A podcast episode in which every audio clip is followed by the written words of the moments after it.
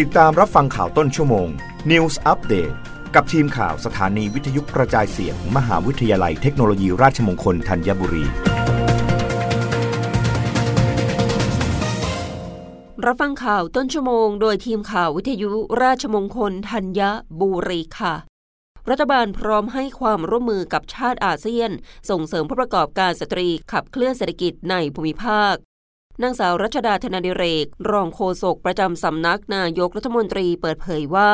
ที่ประชุมคณะรัฐมนตรีเห็นชอบร่างปฏิญญาว่าด้วยการสร้างอนาคตที่ยั่งยืน ครอบคลุมและยืดหยุ่นในการส่งเสริมผู้ประกอบการสตรี ตามที่กระทรวงการพัฒนาสังคมและความมั่นคงของมนุษย์เสนอ โดยจะมีการรับรองร่างปฏิญญาในการประชุมสุดยอดผู้นำอาเซียนครั้งที่ 11 ที่จะจัดขึ้นณกรุงพนมเปญประเทศกัมพูชา ในเดือนพฤศจิกายนนี้ สำหรับร่างปฏิญญาฉบับนี้มีสาระสำคัญ เป็นการส่งเสริมผู้ประกอบการสตรี ในภูมิภาคอาเซียน อาทิ ส่งเสริมความเสมอภาคระหว่างเพศ และการเสริมพลังสตรีและเด็กผู้หญิง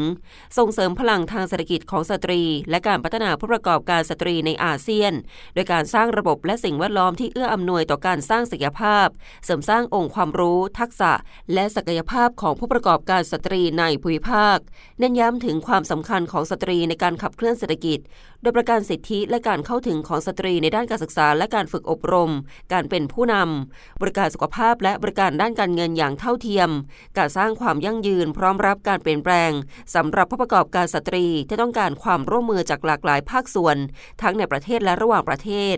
นอกจากนี้ยังได้กำหนดแนวทางในการดำเนินการของประเทศสมาชิกอาเซียน เพื่อพัฒนาและส่งเสริมศักยภาพของผู้ประกอบการสตรีในภูมิภาค เช่นกำหนดอุปสรรคเชิงสถาบัน และเชิงโครงสร้างที่สตรีต้องเผชิญ โดยเฉพาะสตรีพิการและสตรีที่อยู่ในสถานการณ์เปราะบาง ในการจะเป็นผู้ประกอบการ และการเสริมอำนาจทางเศรษฐกิจในวงกว้าง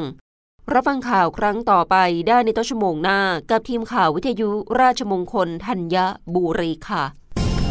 รับฟังข่าวต้นชั่วโมง News อัปเดตครั้งต่อไป